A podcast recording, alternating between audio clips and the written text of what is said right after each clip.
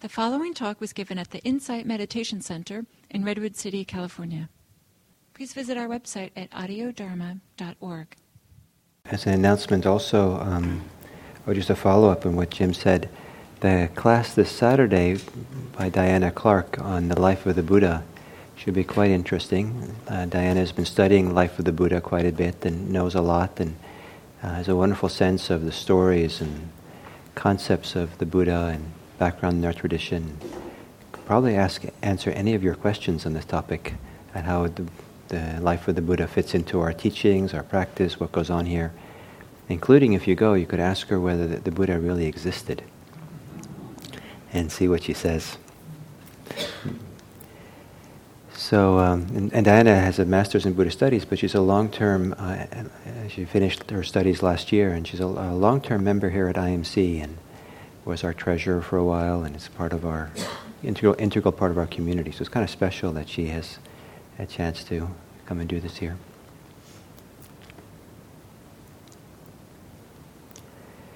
Okay, so this evening I want to continue the series of talks I'm giving on the Seven Factors of Awakening, Seven Factors of Enlightenment.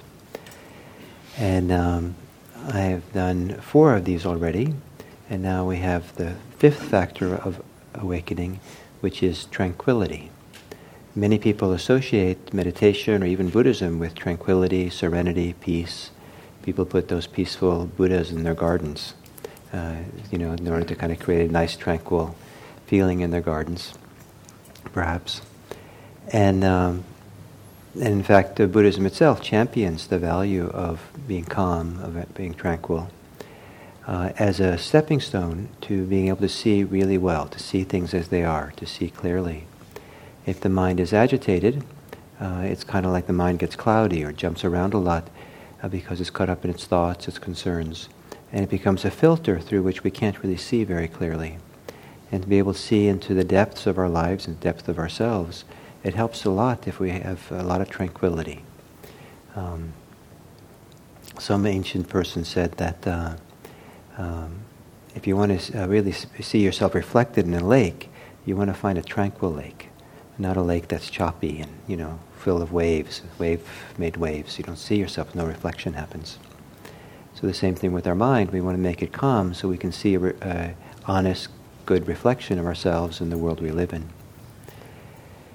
So this, uh, the topic of today is tranquility in the context of the Seven Factors of Awakening. It's one of the really key uh, lists, uh, practice lists in this early Buddhist tradition. Uh, there were two very important lists that the, in terms of practice, meditation practice, that was really emphasized a lot. And they kind of go, not exactly hand in hand, but they kind of complement, not, I don't know what to say, but there's um, the list of things which we have to contend with, which are difficult in our practice, and then the list of things that begin happening in our mind when the mind gets settled and starts getting concentrated and focused. So the difficulties are called the five hindrances. And uh, these good qualities that get developed are called the Seven Factors of Awakening. And the task of anyone who does this practice of mindfulness, mindfulness of the path to liberation, is in fact to become uh, intimately familiar with um, their mind and how the mind, how the hindrances operate, how we get caught up in the agitations that can come from sensual desire, the agitation, agitated mind that can come from ill will or hostility, the agitated mind that can come from, oddly enough, sloth and torpor, uh, being really uh, resistant or lethargic, and the kind of uh, restlessness that can come, from, or agitation that come from restlessness and remorse. And then last of the hindrance is doubt. Doubt can be very agitating, and you, often with a lot of doubt, you can't see clearly. And so these um, these five then uh, are to be addressed directly, to understood how to settle them, to calm them down, have them recede. And uh, and uh, to say it maybe in a different way is uh, we sit down to meditate perhaps to let all the agitation of the day drain away. And um, and without the agitation then we can start seeing clearly, and that's a task of mindfulness, to see clearly. And I like to think of mindfulness as uh, looking reality right in the eye, the willingness to turn and see what's there. And then how you see, how you look is what's really important. Um, it's important to see what's there, for sure, but how you're looking is really the key to this. And if you're looking in an agitated way, if you're all discombobulated or confused, or your mind's jumping around a lot, and you can't stay on, uh, on you know, on focus, then you're not going to see clearly what's actually here.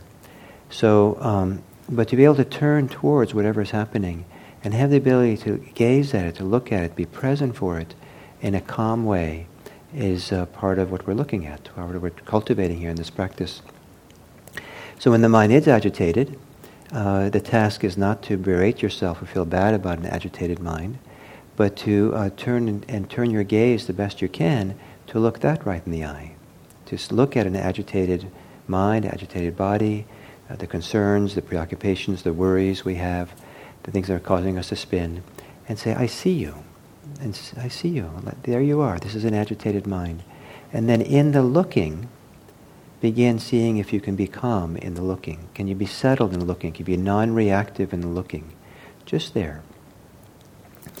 There's a very famous uh, kind of story, myth, that uh, from the ancient Buddhist times of, um, uh, you know, when the Buddha was getting enlightened, in that process, he, uh, there was a kind of a certain kind of demi- demigod called Mara, who seems like uh, Mara's job description is to prevent people from getting enlightened.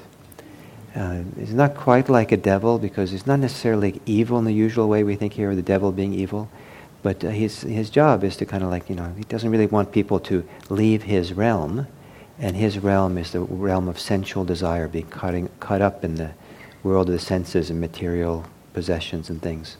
And so he has certain, that's his domain, and if people get liberated, they're no longer in his domain. So he wants to stop it. So he challenges the Buddha fiercely in the night of his awakening, and the Buddha overcomes Mara and conquers Mara and is able to become enlightened. And uh, but then after the Buddha is enlightened, uh, Mara continues to visit the Buddha. And uh, one of the questions is, what's the Mara doing after the Buddha is enlightened? Um, and especially if the, some of the tradition says Mara is a personification of our inner forces of temptation, of restlessness, all these things. What's the, these forces coming to see the Buddha, Buddha after his enlightenment? You know, he's supposed to be happy ever after, enlightened and happy ever after, right? And um, so I don't know about that, but what I do know, what the stories say, is whenever Mara visits, uh, one of the most common ways that the Buddha responds is he says, Mara, I see you. That's all he says. Um, he doesn't uh, get angry at Mara or try to kick Mara out. He doesn't invite Mara to tea. He doesn't engage, engage in a deep psychoanalytic, psychoanalytic um, investigation of Mara. He just says, Mara, I see you. There's something very powerful about turning our gaze and seeing clearly what's here. So that's kind of like the bottom line of what we're doing, is to really see. And um, and in that regard, I want to tell you a little story of a friend of mine, a longtime student at San Francisco Zen Center, who was a student of Suzuki Roshi, uh, the founder of Zen Center. And uh, this friend of mine, who's a teacher, Buddhist teacher, said, uh, asked Suzuki Roshi, if I do, um, if I practice Zen, will I get enlightened? And Suzuki Roshi's answer was, if your practice is sincere, it's almost as good. And he was satisfied with that answer. If your practice is sincere, it's almost as good. So it's maybe not quite the same thing, but there's something about sincerely being present and engaging your experience here and now that's very precious. It's one of those really wonderful qualities of being a human being. And to really kind of be here and direct and see and be, oh, this is what's happening. I'll be with this experience here. And not be looking for something beyond it. Not trying to necessarily automatically fixing and push it away. But to offer yourself fully, okay, let me just be here with this experience, what that's like. And to try to do it sincerely means maybe you don't do it well. Maybe that's what it sincerely means, but your, your intention and your effort, I'll do the best I can. I'll offer what I have to look reality right in the eye, to really be present and see what's here, and try to see it clearly. So we're not expected to kind of measure ourselves against some high standard of, you know, what the, all this looks like, but we offer ourselves sincerely to this moment and do the best we can. So if the hindrances are operating, we turn ourselves and we see, I see you, what's there. But as we sit and practice this looking directly at our experience, then um, uh, as as we're looking deeply at it and present for it, at some point or other, and the sooner if you're instructed to do this, then the second factor of awakening uh, arises, and that is to look more carefully at what you're seeing and see it, what is it actually? And have the question, what is this experience? What's going on here? So there's a kind of an inquiry. It's kind of like being willing to, being allowing yourself to, for the experience to be registered more deeply. You take it in. You begin to differentiate what's really going on in this experience. So this curiosity and interest in our experience is what uh, uh, helps us get start getting more concentrated and as and more involved and engaged in our experience. It becomes more and more interesting to be here.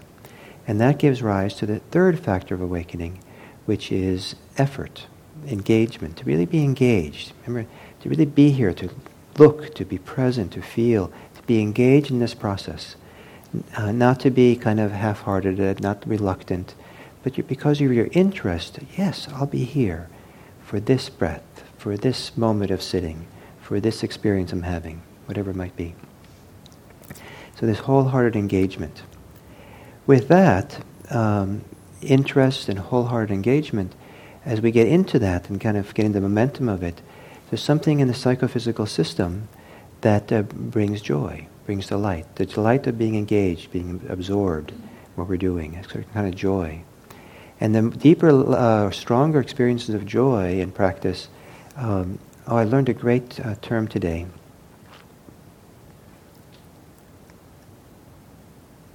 Oh, I forgot already.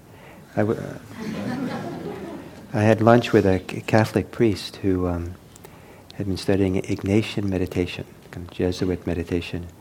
And uh, he was at a Zen retreat. And he had an experience that he he said he He'd had, he had a level of contentment and tranquility or peace. Content, use the word contentment. He'd never had anything like that ever before. He was a little bit worried about going on the retreat. He hadn't done a lot of meditation before. And they were going to meditate for six hours one day. And he was worried about that. And uh, and then he started sitting, and after a while, um, what was it? Um,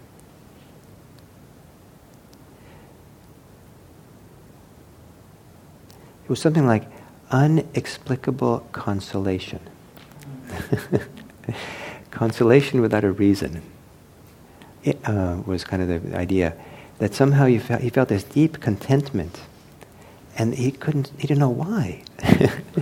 It just happened. And um, and uh, so then he actually, six hours of meditation that he was worried about became actually quite lovely for him. Um, so the kind of joy that arises as a factor of awakening is not something you can really kind of evoke, but it kind of arises from within. And it can be quite strong, as I talked about last time. Um, however, the uh, the joy factor, the word in in, uh, in this, especially for meditation, uh, can be quite lovely when it first occurs, but joy has a kind of thrill to it, this quality, kind of excitement, energetic quality to it.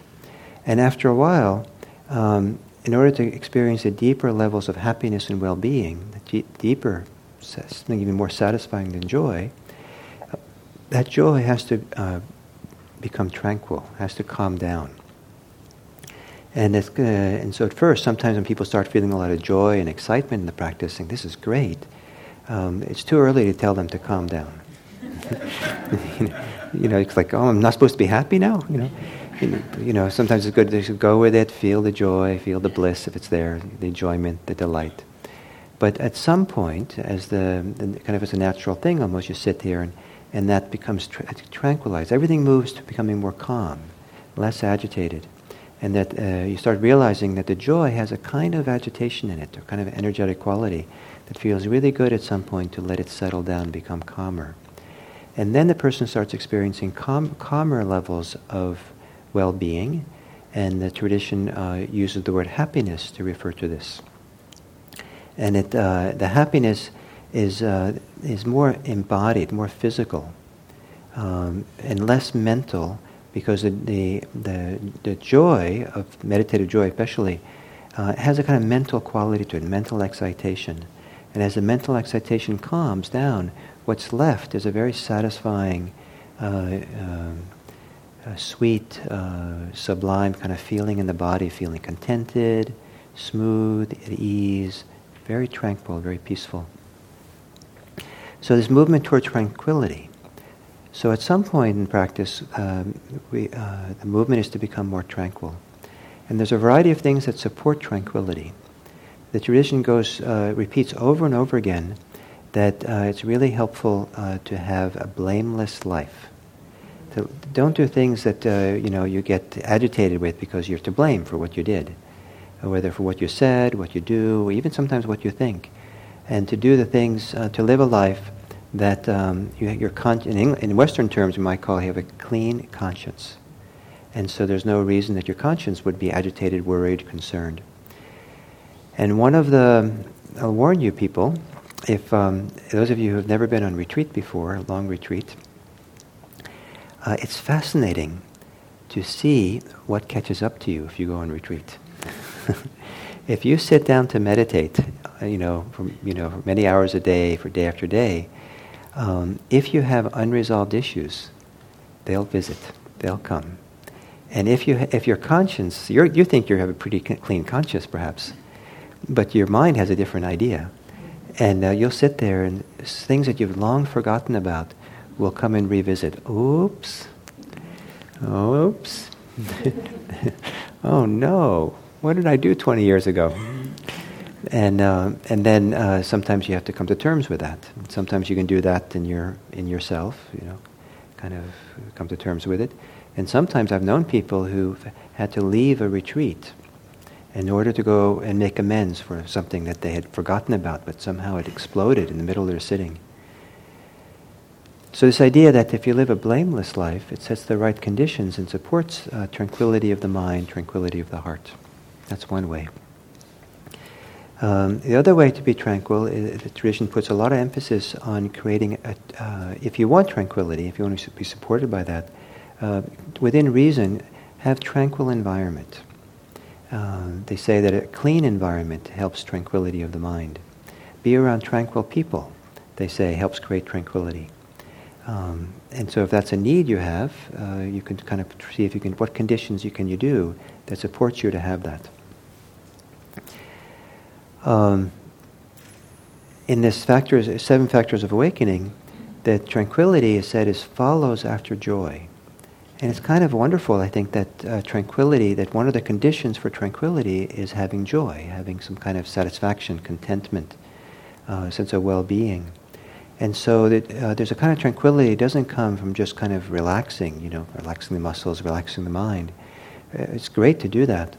But um, there's a kind of tranquility that follows out of a contentment, a delight, a sense of being at home, a sense of being comfortable and kind of delighted with just being alive and present, that lets us kind of drop our, maybe our defensiveness, our ambitions, our fears, our worries, uh, our our greeds, our lust, uh, our addictions we have, because it's so satisfying to be here.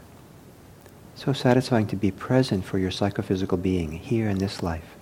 To be here is so much more satisfying than anything that you can get on television, anything you can get, uh, you know, in recreational activities. Uh, it's just so good. And so this goodness, this feeling of goodness, of sweetness that can rise here is said to be then a condition to help us become more tranquil. And the tranquility, I don't know how to characterize it. Um, it's uh, calm, peaceful, cool. The idea of coolness is, especially in, uh, coming out of India where it can be so hot, uh, coolness uh, has a very different connotations than um, than come out of the English language and coming out of England. So, um, you know, so we, we, we I think the English language maybe maybe associated with the climate of England, we like warm. But in India, they seem to like cool a lot, and it has different connotations than you know, you know, that we have here in English. But you know, something that he was really, you know, I don't know, you know, you know what cool, different meanings of cool here. But the idea of cool in India was meant refreshing. And the idea of sitting under a uh, sitting a, uh, under a tree on a hot day in the shade of the tree um, there's kind of a, a, an image of tranquility in the, in the uh, Indian Buddhism. So tranquility. All these uh, factors of awakening are are ideals. And ideals are dangerous because we try to live up to the ideals too quickly. Um, and we measure ourselves against them. And that's why um, one of the best ways, of healthy ways of attaining ideals, in Buddha, Buddhist ideals, is to study what gets in the way of the ideal. So rather than thinking, oh, now I have to be calm, relaxed, even now I even have to be cool, uh, you know, and so you make your efforts to be calm. And uh, it's a little bit forced. Uh, what's uh, and who knows what calm is supposed to look like? That's part of the problem with trying to be calm, act calm, is, you know, you don't, calm maybe has many different flavors. And you don't know which flavor is right for you at any given time. So rather than trying to be calm directly, um, uh, become a student of how you're not calm. Try to understand, when you're not calm, be curious about that, be interested. Remember, look reality right in the face, right in the eye. So be, be interested, look for it, but don't, don't make yourself uncalm. Don't make yourself agitated. But go around your days looking for good opportunities to study yourself. And next time you notice that you're agitated, go, great. Lucky me. As opposed to, oh no, this is a drag. Uh, because it gives you a chance to study that. Look and see what happens. What are the beliefs that are operating when you're agitated? What are the emotions that are operating when you're agitated? What are you trying to do? What are you trying to avoid? What's actually going on within you? And are there ways in which you're feeding the agitation?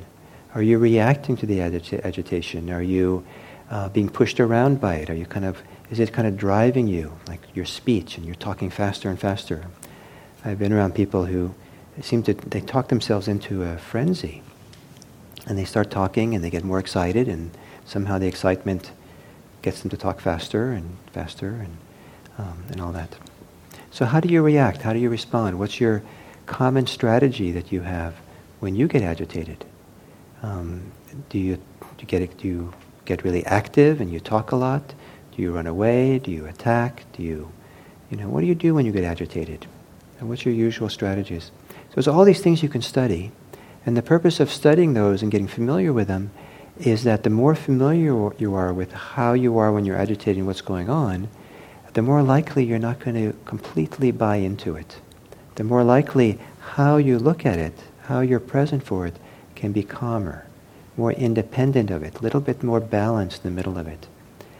And as you learn, uh, learn about how you get agitated, what uh, trips you up, then with time, maybe you won't get tripped up anymore by it.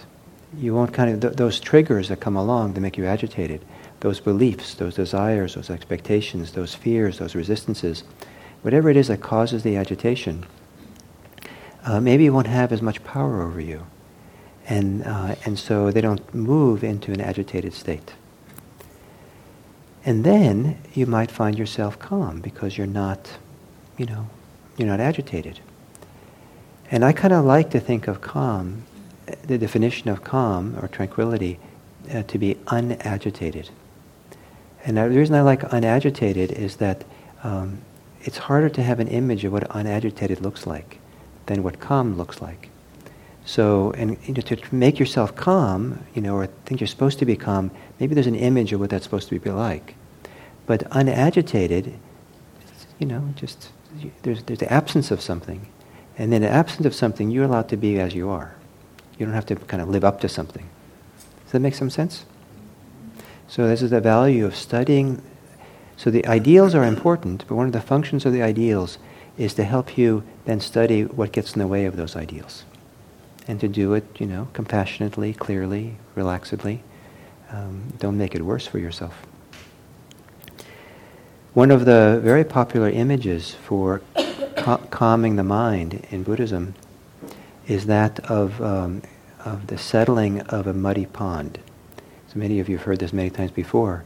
So if you have a pond that's uh, maybe maybe the cattle have run through it or something, and all the mud is stirred up, and um, and then you'd like the pond to uh, the pond to be clear.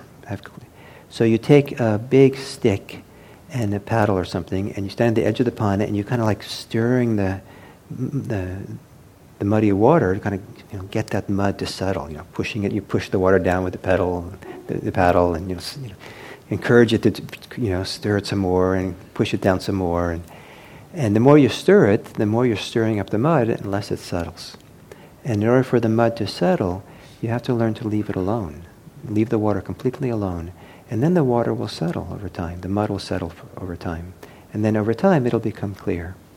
And to a great extent, uh, uh, that's often the case with our minds and our inner life, that if we try too much to settle it, we try too much to fix it in some way, it just stirs it up. And there's something very significant that, about learning to leave it alone. So this is where we come back to the mindfulness thing, to look at directly and leave it alone. Just see it for what it is. Mind, I see you.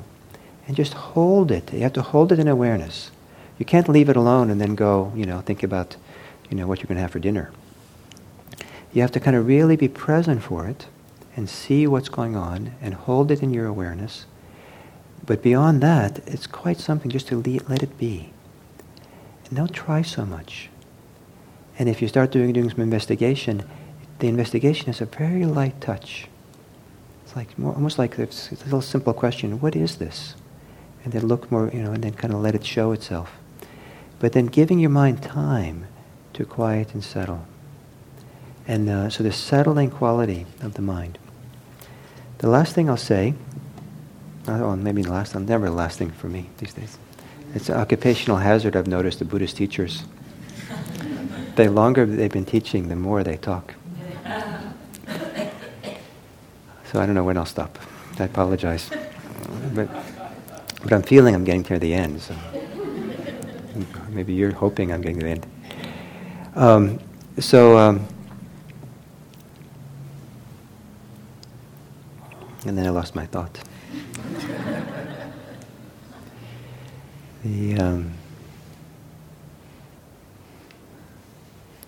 It's said that in the myths of Buddhism that um, the turning point for the Buddha in terms of starting his search for enlightenment was um, he encountered these deep existential issues that all of us will probably encounter if we're lucky enough: sickness, old age, and death. And uh, and it troubled him to see this. And then uh, th- and then he encountered a renunciant. And there was something about the calm demeanor of the renunciant that gave him some sense there was an alternative. There was a, a, a way out. There was a possibility of something different. And this idea of seeing a renunciant uh, or seeing someone calm was the turning point for Buddhism uh, because it created, it made the possibility of Buddhism to be uh, arise. The same story is told of a very f- of a f- uh, first Buddhist king. Uh, his name is King Ashoka. And uh, Buddhist stories, you know, these teaching stories, they love to make strong contrasts. That's how they teach partly. And um, and here, the so this king, it was a historical king, uh, uh, conquered much of the known territory of India of his time. And he did it, he was known to be, have been very cruel. He had, his name was the Cruel One. And, um, and so there were these massive battles that apparently many people got killed in these battles. And the story goes, at least the Buddhist story goes, that he was walking across the battlefield after he'd won a battle and seeing all the carnage, all the people who had died and laying, still laying on the field. And then he saw, walking across the field, a Buddhist monk walking with a very calm, tranquil demeanor, just walking steadily across. And the contrast maybe between the carnage and the calm monk got his attention.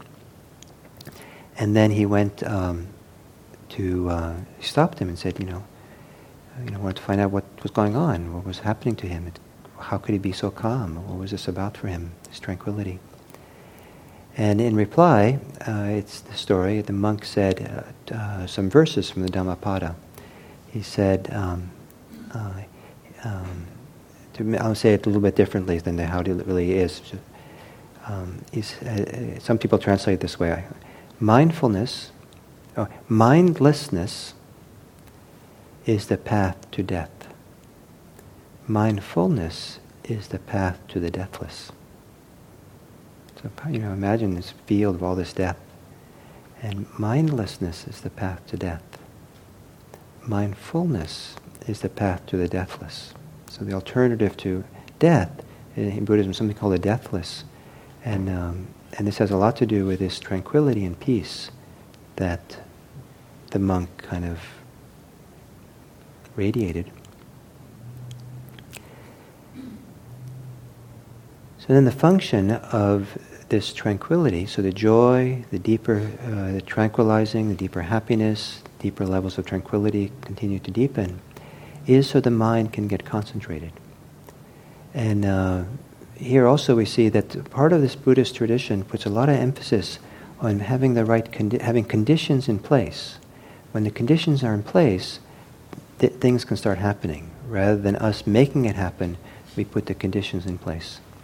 And so the joy and the tranquility are the healthy conditions that support a, uh, a concentration, support samadhi, support a very stable, peaceful, focused mind. And the, so the sixth factor of awakening is um, uh, concentration. And that'll be the topic for next week. So we have about ten minutes before the end. And if any of you would like to ask any questions about any of this or any of these, I don't think there's been many questions during this series so far on the Factors of Awakening. If you want to ask any of it, you're welcome to ask.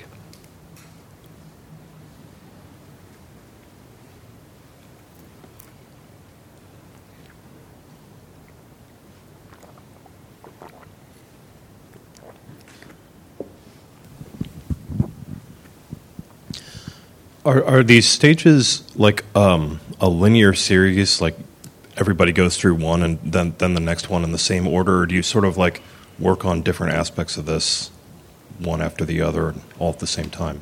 Yeah, uh, both can be true. Sometimes uh, uh, there can be they're very linear, and it's a way of, uh, especially people after they've gone through a lot of meditation, sometimes will go back and notice, oh, I kind of followed that trajectory. I didn't realize it at the time, but it makes sense. It's kind of a natural unfolding that happens. Um, more often people's experience is that uh, different ones are just noticed, and uh, and sometimes people use the, these seven factors of awakening as a way of evaluating their practice, you know, and saying, well, maybe I need a little bit more tranquility. In fact, these set these um, these um, uh, these seven are divided into uh, take mindfulness out for a minute. Uh, then the six remaining ones are divided into two categories: the tranquilizing ones and the energizing ones. So uh, investigation, engagement, effort, and joy are all energizing. And um, uh, uh, tranquility, concentration, equanimity are calming or settling. And so one way to do, uh, approach these seven factors of awakening is to notice if you need to be, get energized, or you need to calm down, or you need to be more settled in your practice. And many times what we need is more energy. And so then uh, uh, to use uh, investigation, to kind of arouse more inner energy, mental energy. Uh, to some people can have the ability to arouse some joy, delight, gladness, and so that there's more kind of spark in the mind, sparkle in the mind that keeps you kind of engaged. But if you're too agitated, then it's good to kind of calm down, and so things like concentration practice can help a lot, or equ- equanimity. And then mindfulness sits in the middle. It's kind of like a seesaw, and mindfulness in the middle, that's the balancer. So the more more you can be mindful of what's going on, the more either you know how to balance, or the mindfulness itself will actually help you come into balance even without any effort on your part, if mindfulness is the great balancer. So it's a, maybe a long way of saying all of the above. So, and uh, one of the interesting things to do when you learn about the seven factors of awakening is to um, consider, uh, as you go about your days, which of those seven are you most familiar with, and which are you which are you least familiar with. So you might say, well, you know, I'm mostly familiar with, I don't know what, none of them. But, you know, there might be one, or, you know, and w- which seems most foreign to you? You know, like, like what? What is he even talking about? And um, and so if one is your stronger one, that's nice to know. And if one is really weak for you, or you don't even know what it is hardly, um, then maybe the one that's weak, maybe there's some way of studying it, investigating it, looking for it, talking to friends about that quality, uh, trying to under, coming to a better understanding of it, so you can start identifying and appreciating it and cultivating it in your life. So you might, you know, if you have a Dharma buddy, a friend who's also practices, you might say, there's these seven things, especially someone who knows you really well. Why don't you ask them what they think? Which which is this my space, my strong one? Which one's my weak one? It might be interesting to hear what they say. So anyway, it's all kinds of ways of practicing with them.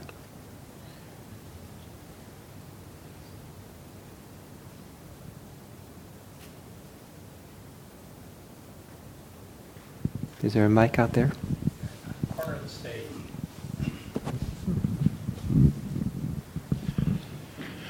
If tranquility um, isn't one ideal, but it has different flavors for, I guess, as many different people as we are, then the investigation and looking straight at whatever is occurring, although It, it it takes that effort, and it takes that.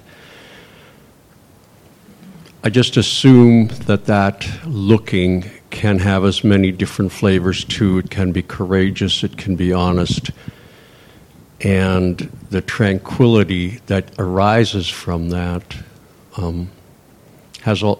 I don't know what I'm trying to say. It just seems to me that it becomes a very personal thing. Yeah, I think so. I think. Uh, I think it's very helpful to think that this practice is very personal. And there might be guidelines, and there might be kind of uh, signposts from the tradition, from the books, from the teachers about some of the things that can go on. Someone talks about the Seven Factors of Awakening. Um, and um, But don't assume, you know, they're nice signposts, they're nice kind of suggestions, they're nice um, pointers to things that maybe you no, you can notice or practice with. Um, and... Um, And uh, that might help you be a mirror, so you can see yourself more clearly. But yes, it's a very personal path, and no two people are going to have the same uh, path of practice. No two people are going to have the same experiences, and uh, people are going to be quite. Some people are going to be quite diverse, uh, very different from each other, uh, how their meditation or how their Buddhist path unfolds. So it's very important not to be, do a lot of comparison about, you know, that person has got a lot of concentration, you know. And, boy, you know, I know that concentration is important in Buddhism. Boy, my neighbor has concentration, but I don't. Well, that might be that it's possible the concentration path is right for that person and not for you. It's possible that that's not the right path for that person, and that person, your neighbor, hasn't learned it yet, doesn't hasn't come up to the limit, limitations of it. It's a very personal thing, and I think to keep that in mind so that you kind of content to uh, negotiate it on your own, to find yourself, to be present for yourself, trust yourself, um, respect yourself for who you are and what goes on, and in that process, uh, find your way along the path. So if you can take it all the way in the back, back row, Abraham, Mike.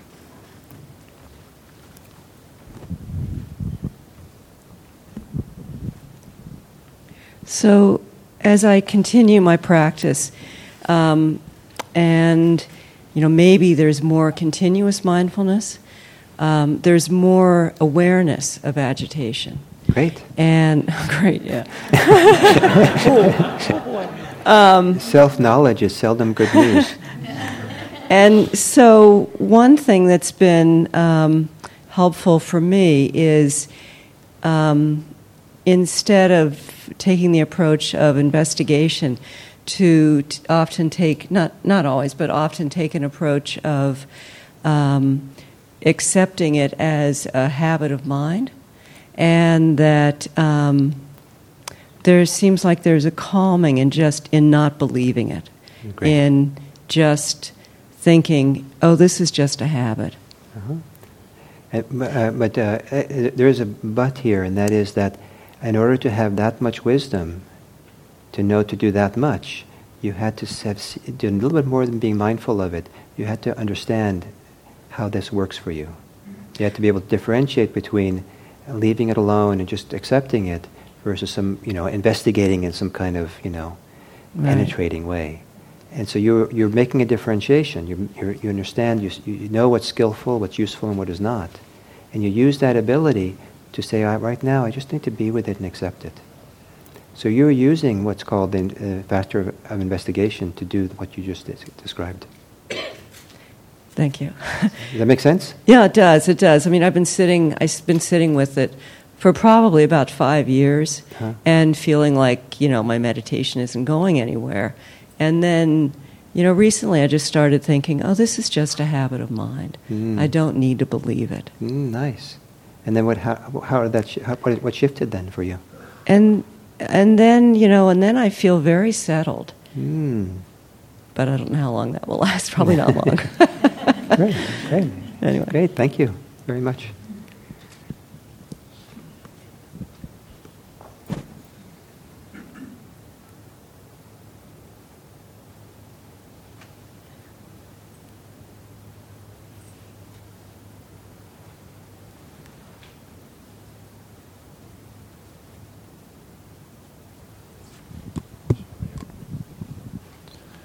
So besides noting when I'm agitated, what are some uh, ways I can um, diminish the agitation?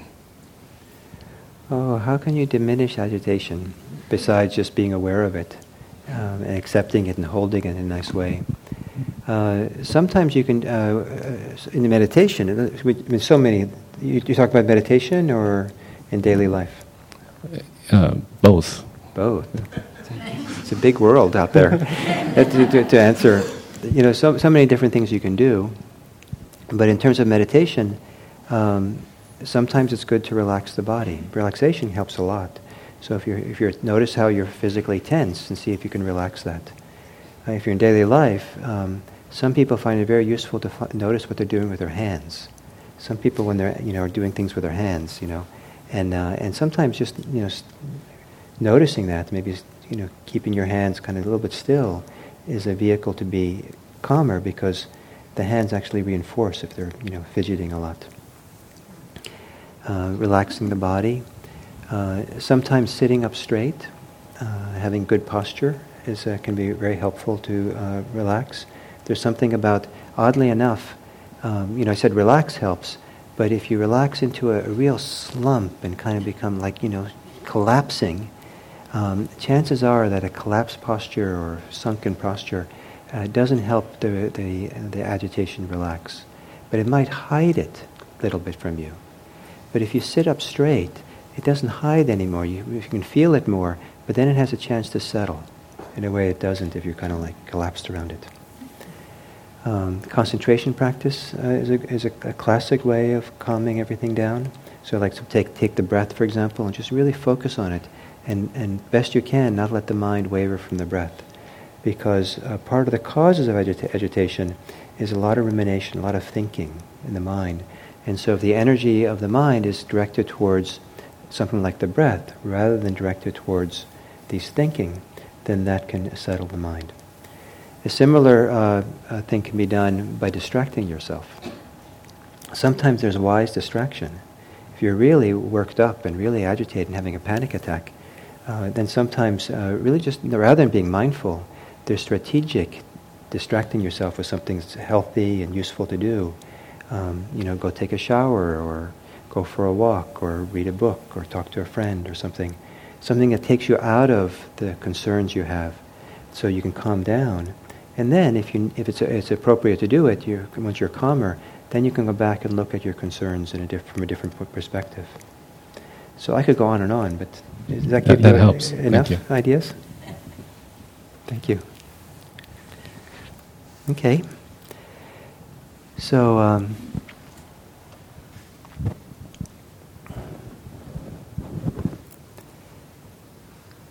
so you might uh, consider this week what your relationship is to tranquility, calm, serenity. And see uh, when in the when in the course of the week, when in the in the course of the day, you feel most calm and most tranquil. When in the course of the day, in what situations you feel the most agitated, and what does it teach you about yourself? These two situations. What is it? What do you learn about yourself by paying attention to when you're agitated, and what do you learn about yourself when you pay attention to those times where you, when you're relatively, in the, in the, for you, in the course of the day, more tranquil? What can you learn? Pay attention to those. Okay, thank you.